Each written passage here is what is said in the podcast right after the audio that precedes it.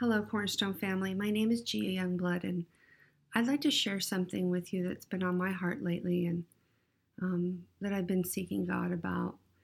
Um, during these emotionally charged times we're living in, where people are constantly being confronted with having to pick sides, or relationships are really being strained, um, you know, dividing lines between issues um, are really widening between friends and family and people we care about.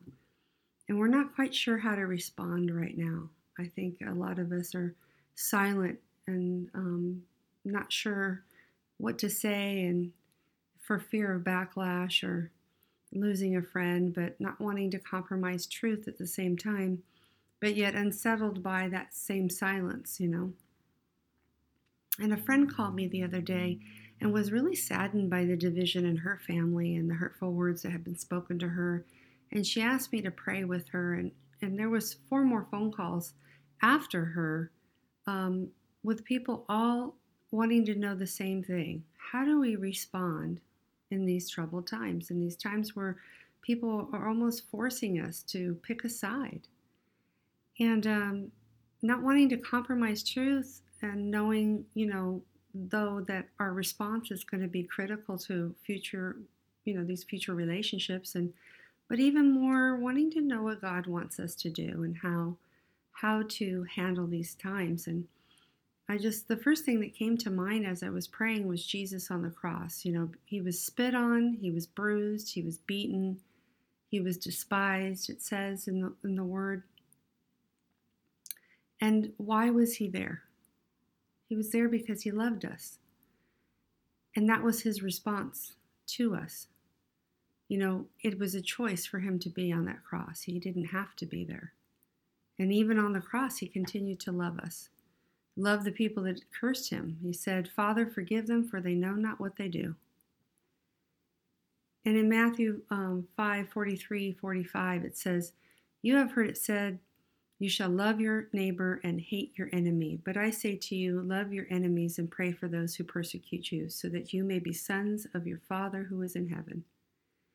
You know, I don't always pray first for the people who curse me or are angry with me, but you know, the Bible tells us that um, we are to pray, we are to seek the Father, and we are to love because it conquers everything, because it covers a multitude of sins.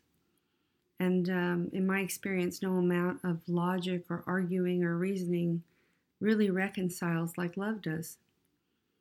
And I thought about, I was reading this scripture um, in John 4 35 about, you know, Jesus is speaking of the great white harvest. You know, one that we would be able to see. It says, because it says, wake up and look around. We'll be able to see what it looks like in the fields. It'll be ripe for harvest. And I thought, what does that look like? You know, maybe that sign of what it looks like isn't what I think it looks like. You know, I think in my mind, I thought, oh, people will be lining up at church doors and they'll be ready to receive Christ. Well, frankly, you know, I don't know about you, but God doesn't do the, you know, things the way I expect Him to do. And frankly, I'm thank- thankful that He doesn't. But um, I was thinking about this, and when fear is rampant and people are looking for answers and hope, what if reaping a harvest of souls is responding in humility and love? You know, maybe the white harvest um, represents white flags of surrender, I thought. I'm not saying that we compromise truth, though. Um, Paul reminds us that we don't do that. We, we, you know, hate what is evil, but cling to what is good, but we have sincere love. But I am also reminded that Jesus says, um, How will people know me? But by my love, the love that He's given to us. So, where logic fails in these troubled times, love speaks truth. And when we approach people with love and humility, as Jesus did, and we pray for them, um, it disarms anger. You know, love never fails. And instead of choosing a side, we choose to love and we may not we may not get the response we're looking for. We may not always uh, close the gap, you know, of these widening lines. But in that same scripture I read before, it says, You know, that when we do pray for those who persecute us, it says, so that you may be sons of your Father who is in heaven. Because we represent him, we continue to be his children, we continue to be an example of who he is to others, so that they see him in us. Let's pray. Jesus, I am reminded of your great sacrifice and how you were bruised and beaten, how you were cursed and spit on, Lord. And Lord, that even then you chose to love people.